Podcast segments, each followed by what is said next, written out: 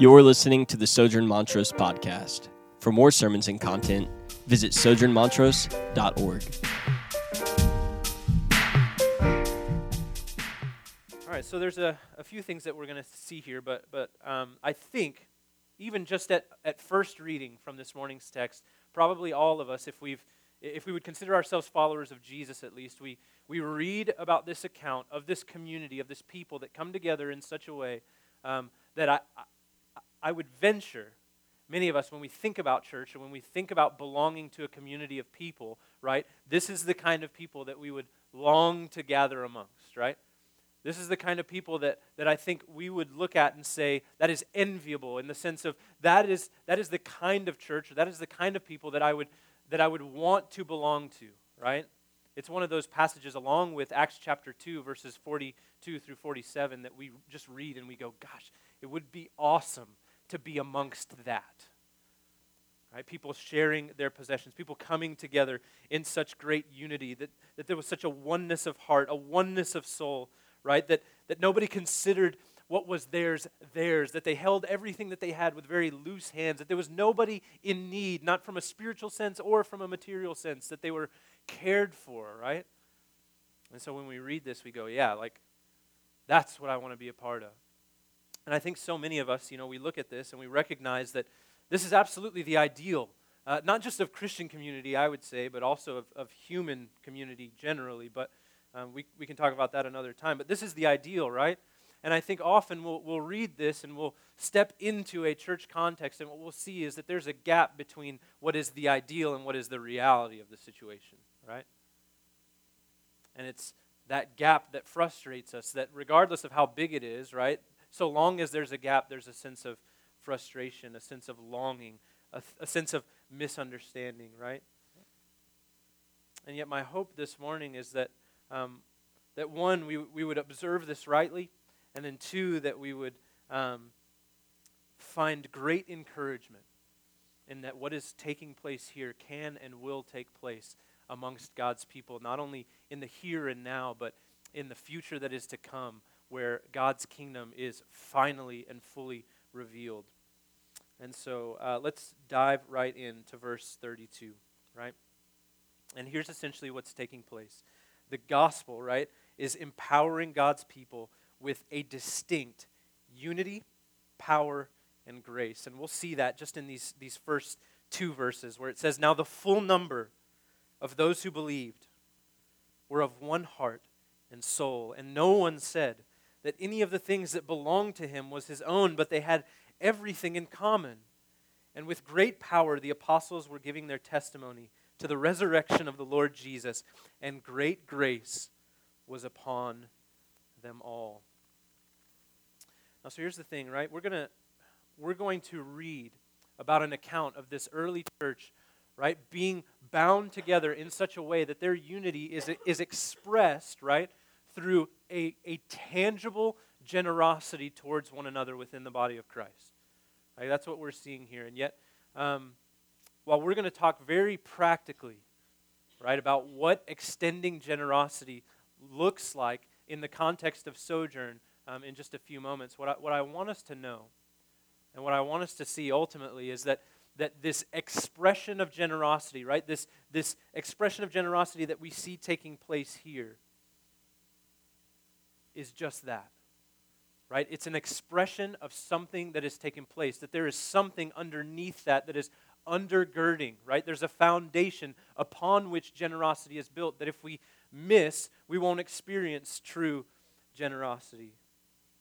And that is the unity, the power, and the grace afforded to us by, by God Himself. Right? There's, there's no coincidence there's no coincidence that it's those two things upon which the generosity of the believers, this account of their kindness towards one another, finds its foundation, finds its source first in this unity of heart and soul, the very power of God at work, and His very grace being extended upon all of them, right?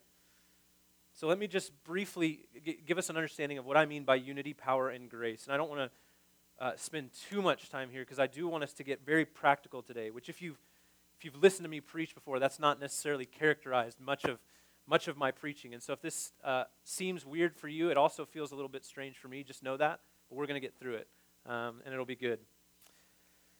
So, first, unity, right? The gospel empowers God's people with unity, power, and grace. Now, let's, let's define unity real briefly because I think many of us confuse unity with uniformity.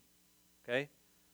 Those are, those are two very distinct words. Those are two very distinct things, right? So when we say unity, I think what we often confuse it with is uniformity, right? So what, what we're witnessing here is not a collection of people who have all agreed that this translation of the Bible is the right one, or that dress in this particular way, or that endeavor to raise their children in this exact way, or that have a certain philosophy about X, Y, or Z, right?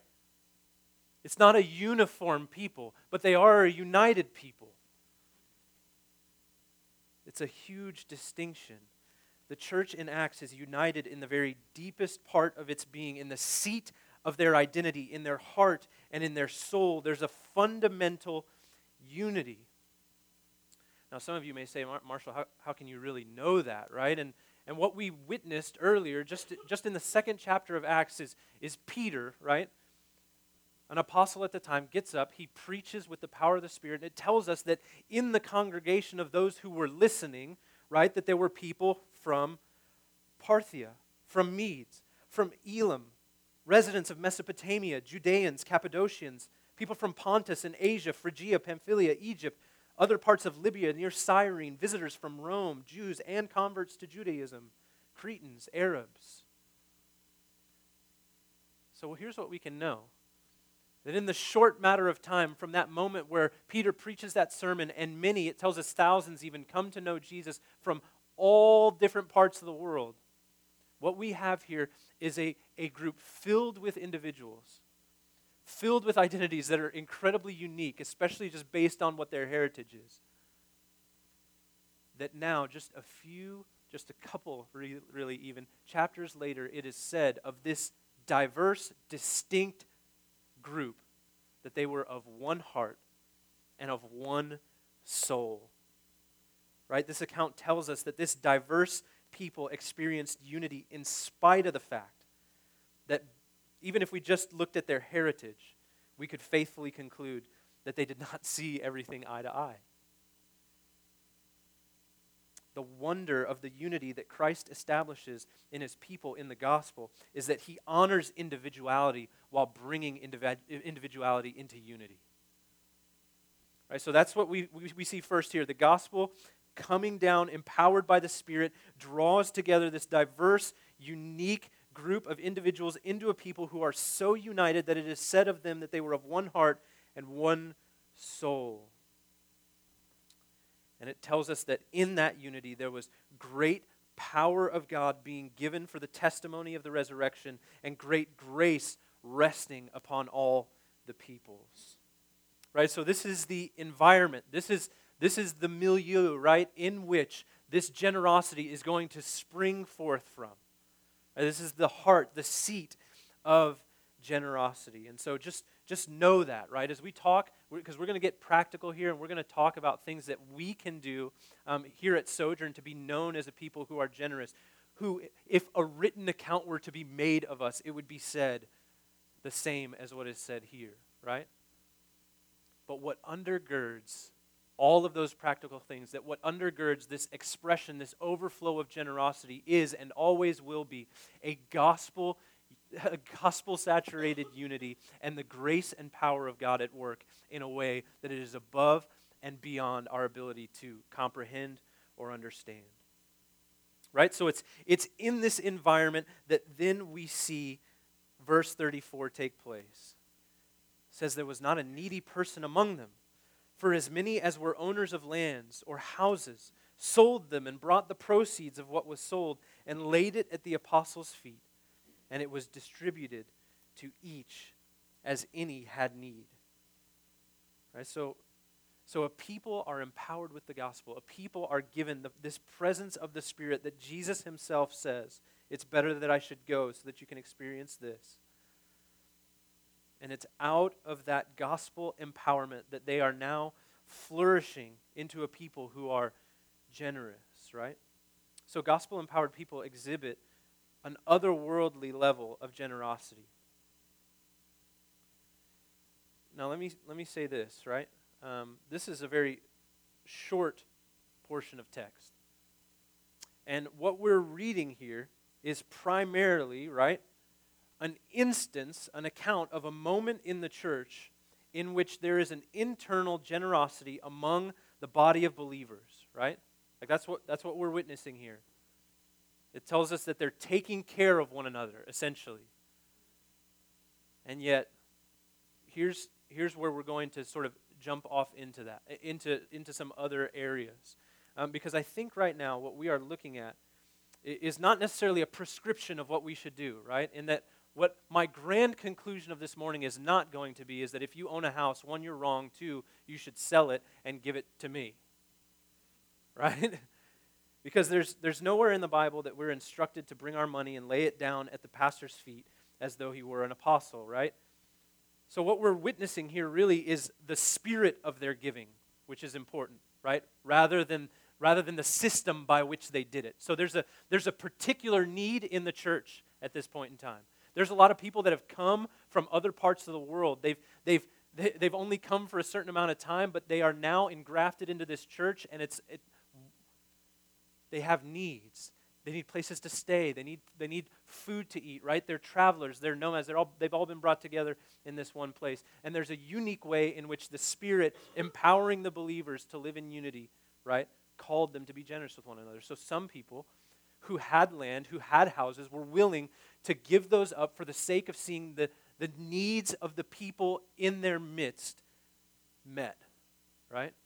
So, what we're going to do is we're going to take that principle, right, that, that we're responsible for one another's needs in, internally here in the church, both materially, right, and spiritually. And we're going to talk about ways that I think we can apply this text to um, to our church here and now, to, to the church generally, but also, of course, specifically here at Sojourn. And I think really the, the, the thing that we can most clearly see from this text in terms of a, a principle, right, is that when people are changed by the gospel, when the Spirit empowers us with great power and great grace to live in unity among one another, we become people oriented instead of self oriented right? That, that as we sincerely care for one another's material needs, that we also want and desire to minister to one another's spiritual needs as well. That as other portions of the Bible tell us, that we bear one another's burdens, that we sympathize with and pray for one another, that we are in touch with one another's hurts, and that we gladly sacrifice time and comfort for those who are in need. Right? So there's this really interesting thing that takes place when the gospel supplants our former identity. Right? That instead of becoming so or instead of being so concerned with our needs, with what what we have or what we have been given and measuring that up and using it according to our own wants and desires, we now because of what Jesus has done, seek to take all of those things that we've been given and instead leverage them for the sake of others. Now, here's the thing. I think let me just let's zoom out a little bit and let's look at at generosity just from a holistic standpoint, right? Because I think many of you, even when I'm just using that word, we think of expressly, right, giving of our money. And what we're seeing here, right, is is again an instance an example of an overall attitude, of an overall way of viewing the community, of viewing the world for these people here. It led them to sacrifice, particularly of what they had in terms of their money. But what we'll see is that they sacrificed not just that, but all that the Lord has given them. So their gifts, their talents, their time, all of those things that are theirs, their bodies for one another, right? They're giving up of themselves in order to provide both materially and spiritually for one another in the church. So, let's talk practically about what that looks like and why that's important for us. I mean, number one, I think what we can just see, right, is that is that if the gospel is at work among the people of God, then generosity is a natural byproduct, right? That, that the Spirit working to create unity in the people of God leads to generosity first and foremost. So we can look at that as just simply a sign. Is the gospel working amongst us? Is the gospel causing us to let loose of those things that we held on so tightly to before and instead be willing to leverage what we have and who we are for the sake of others? But then, too, it's also important because the gospel empowers generosity as a sign or as a, a, wonder, right, of God's power and grace right? So generosity is an apologetic or a defense, right, for the gospel being true, that the gospel actually changes people, that the gospel actually does something different. And so here's when I say that generosity is an, is an apologetic for the gospel. Um, there, there are many, right, apologetics for the gospel. This is just simply one of them. But I would argue, I would argue that um, a culture of generosity, a people who are generous, might be, might be the most potent apologetic for the gospel in, in, in the culture that we happen to find ourselves in. In that if you could characterize, right, our culture just generally in one word, I think selfish would be it. Like, I think selfish would be it, right? I mean, that's much of not much. It's all of what, of what our lives are geared toward. It's all of what we are told to value, right? Everything is held within that lens. Does this relationship benefit me? Does this job pay me the way I want it to pay me? Does this provide for me comfort? Does this provide for me approval, safety? Do all, is all of this adding to my livelihood and to my well being? Now, for some of us, if we're Christians in the room, that list or that, that brief little uh, moment of me talking probably, probably got a little scary for some of us because we recognize that in ourselves, right?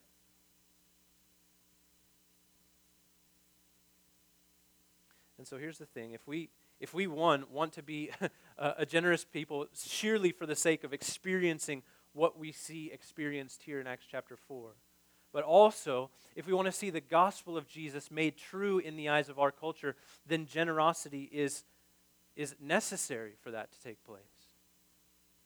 And then third and finally, if we if we really believe that Jesus is who he says he is, and if we really believe that we are his people, his belonging, and if we really believe that he has an inheritance for us that is imperishable, undefiled, and unfading, kept for us in heaven, who by God's grace and power are being guarded for a salvation that is to come in the last days, then generosity is a way in which we exhibit that. So here's what I would say I think that there's, right? We see here an instance of internal generosity among the people of God.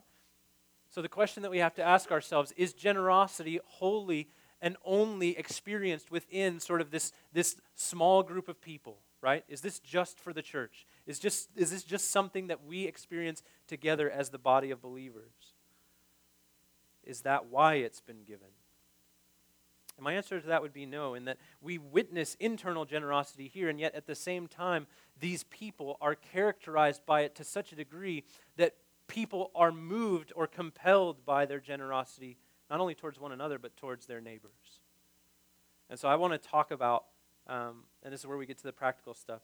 I want to talk about practically how we can become an internally generous people here, like as Sojourn Montrose, how we can be generous to one another, how we can care for one another, both spiritually and materially. And then, two, I want to talk about how we can be generous to our neighborhood, how we can be generous to those who, who we live amongst, who we find ourselves in the midst of. And so, um, we'll just be real, real practical here. Now, when we talk about generosity as an apologetic, the internal generosity of the church is an apologetic in that it is something that those who are outside the community of faith observe it and find it desirable. And external generosity is the generosity that they experience and, and are moved by, Lord willing, um, to believe in the gospel, right? So let's talk about internal generosity, right? How can we, inside Sojourn Montrose, be generous? How does that take place here? Like, what are the systems that we have set up to see that that becomes a reality, right? So I want to talk about it in, in, in three facets. Um, when we talk about internal generosity, the ins, like inside the church, right? We see generosity taking place, or we want to see it amongst the church universal. So here's the thing, right? Although we are sojourn, and the temptation is to think about the church in light of just what takes place here, because that's our immediate reality. What we what we need to recognize is that we belong to, right? We belong to a fellowship of believers comprised of every tongue, tribe, and nation. That we have brothers and sisters in India and in China and in Africa and in all four corners of the world, right? And when we talk about um, when we talk about generosity as an apologetic, we should be concerned with a generosity towards the whole the whole family of God right? Their needs are our needs, and we want to seek to provide them and meet them. And so, um, I just want to give us a, a quick example from 2 Corinthians chapter 8. And what we see happening here is Paul is writing to this church in Corinth, and what he's doing is he's saying, hey, um, so, so Corinth being like down here, and maybe like two or three hundred miles north, being a church in Philippi, right? And Paul is saying to the church in Corinth, hey, these people up here are intimately concerned with your needs, so much so that they are begging me for ways to help you. And he's going to explain why that's a good thing. So, uh, 2 Corinthians 8, uh, verse 2 says this. Or I'll start in 1. We want you to know, brothers, about the grace of God that has been given among the churches of Macedonia. For in a severe test of affliction, their abundance of joy and their extreme poverty have overflowed in a wealth of generosity on their part. For they gave according to their means, as I can testify, and beyond their means of their own accord, begging us earnestly for the favor of taking part in the relief of the saints. And this, not as we expected, but as they gave themselves first to the Lord, and then by the will of God to us. And so, what you see is this people, right, who. Um, which is really interesting in that they're, they're not particularly well off, and yet they give, right? They give out of an overflow. It says out of, out of an overflow of their joy and extreme poverty, which when we think of extreme poverty, we don't think overflow. But then it tells us what? That they gave themselves, right? With great concern for the, for the whole body of Christ. And so, practically at Sojourn, this is why we care about international church planting, right? Like, so we, some of you may not know, but we support in particular one family because that's what we have the means to do right now. But but we support one family um, that's that's planting churches in and around Paris, France, right? And some of you may think, well, you just picked that because it's a cool place to visit. Um, and while that's true, that's not why we picked it. We picked it because there's 0.2 percent gospel presence in in in France, and that's really probably the majority of European countries.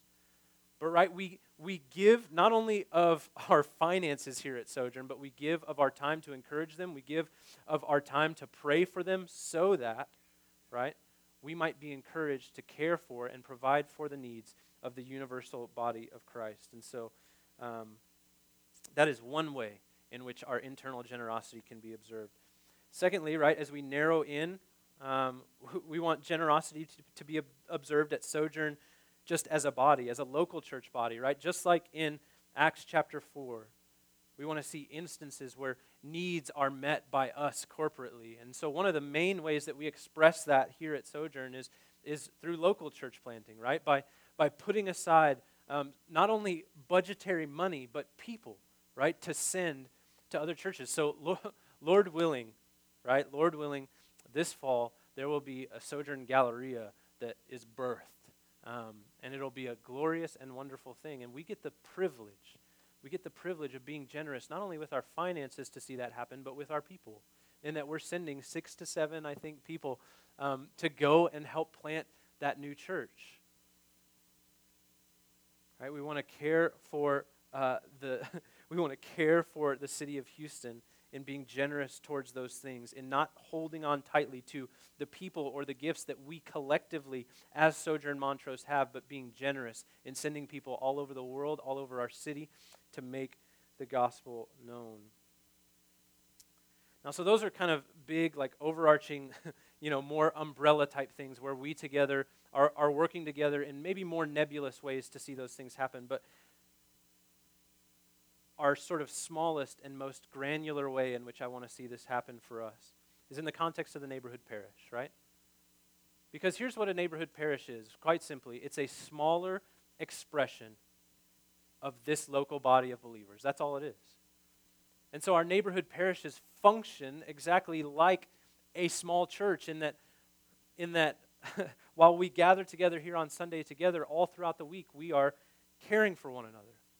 We are providing for one another's needs spiritually and emotionally um, and, and, materially, right?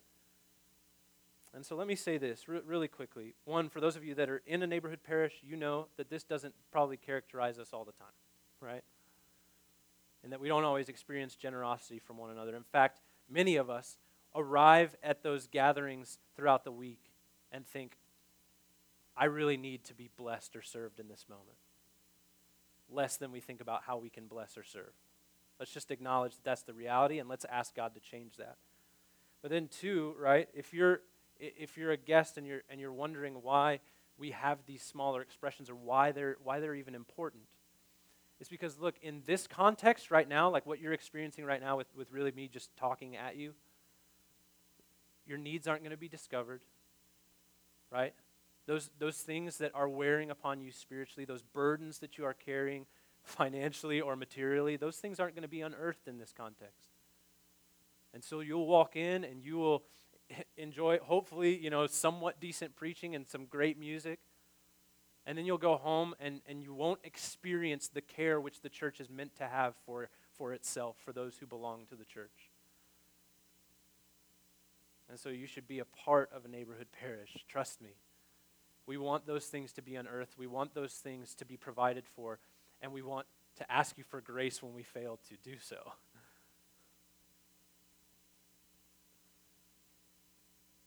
But so let me say this just practically for those of you that do belong to neighborhood parishes, if, if, if we want to be known as a generous people, if we want to care for one another well, I'm going to give you I'm going to give you one conceptual thing and I'm going to give you, give you one really practical thing that my parish leaders in the room are going to love.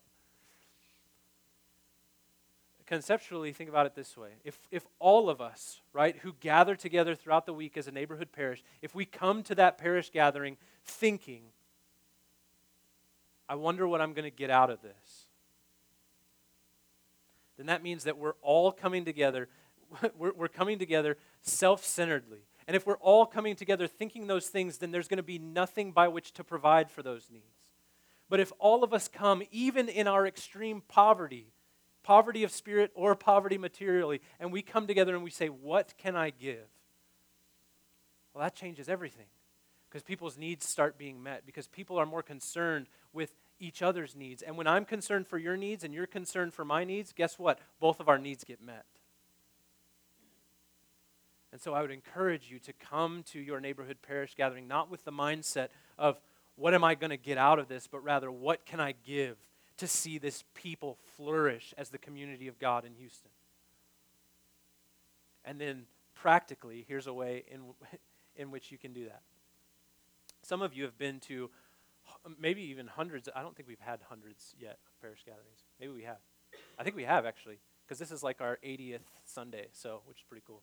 Um, but some of you have come to hundreds of parish gatherings, you've never brought any food. And my parish leader's like, yes, amen. Like, you know, but like, br- bring food. Bring food. It's very simple. The act may seem totally inconsequential, like on, uh, you know, on the macro level in terms of like, there's plenty of food every time we come. And it's like, yeah, but but you know let's let's all together contribute to seeing that thing be a reality and let's not only experience an abundance an overwhelming presence of, of, of generosity in that right internally. But there's also something incredible that happens externally then in that moment because as we welcome guests they see that there is room for them. They see that there is generosity enough to go around. They see that there is a place in which they can be provided for spiritually and materially right? Don't hold your time after work and before the gathering so tightly that you can't afford to go to the grocery store and just pick up a bag of chips. Right? Don't hold your, your money so tightly that you're concerned about buying that partic- that rotisserie chicken or whatever it is, right? Like, just let go of those things. That's practically how we experience internal generosity here at Sojourn. And so, if you're not involved in the neighborhood parish, you're not going to experience the internal generosity of the church. And you're not going to give us a chance to apologize when we don't extend it to you. So, anyway, rant over. Sorry. Um, internal generosity, right? To be observed um, as an apologetic. Now, externally, how can we be externally generous to our neighborhood? And, and here's the thing, man. I don't know that I have a ton of practical things around this, but, but I want to be clear about how that takes place, right? In the same way that if we, as the body of Christ, are not interacting with one another, we can't discern one another's needs. If we are not interacting with the people in our neighborhood, if we are not amongst those who, who, who we live amongst, then we're never going to know their needs. Like if we're not out and about, if we're not if we're not getting to know people, if we're not listening to people's stories, if we're not gaining a picture of the overall health of our neighborhood, we're not going to know where to step in, right? And so the first way to, to begin determining how, how we can be externally generous towards our neighborhood is to first be among them and ask questions. What are their spiritual needs? What are their material needs? How can we provide for those in the name of Jesus to them?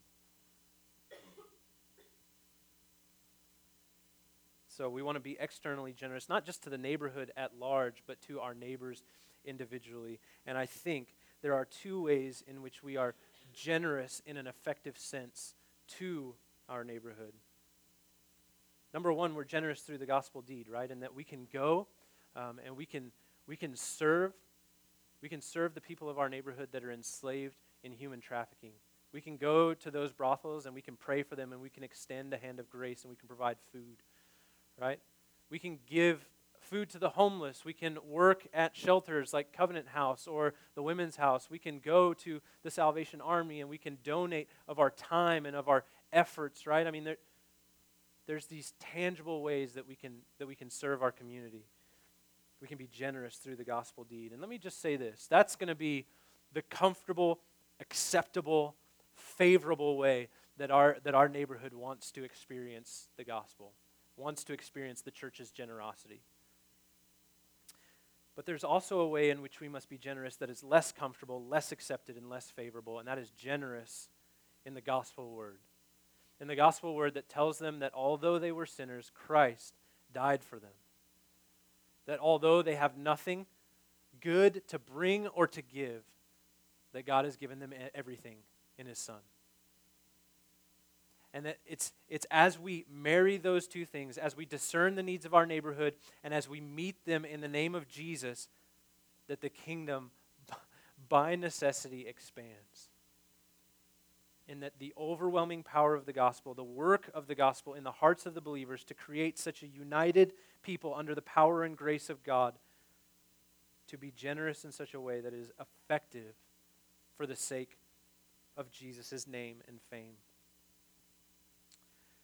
So, generosity is a result of the gospel taking root by the power of the Spirit, right? And the picture of generosity is Jesus.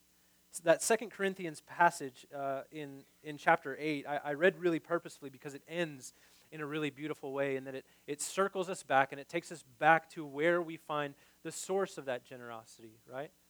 And what we'll see is that Jesus was not just generous in one facet of his life. And so, like, if, if your whole comprehension of generosity is I give $100 to the church once a month, then, then you're not experiencing that. Certainly part of it, but it's not holistic, right?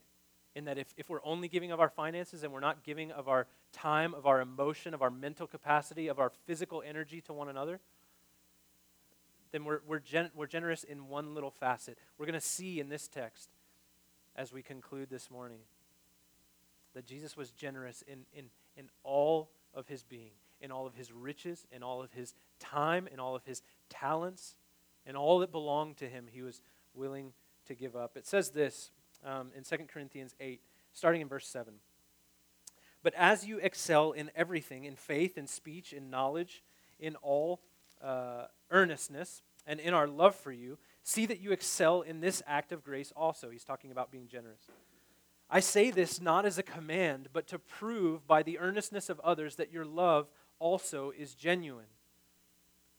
So it's an apologetic. Then verse 9.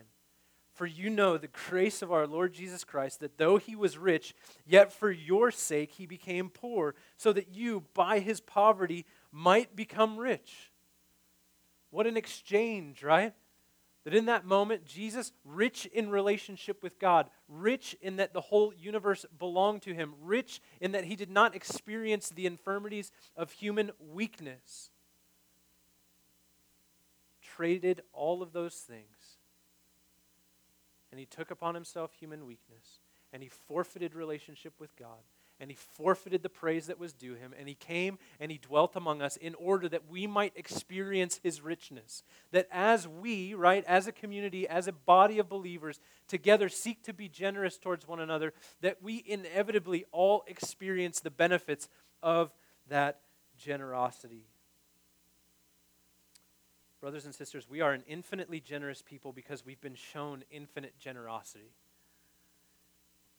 And so, my prayer this morning is that we would ask God by His Spirit to give generously of His power and grace, just like He gave to the church in Acts chapter 4.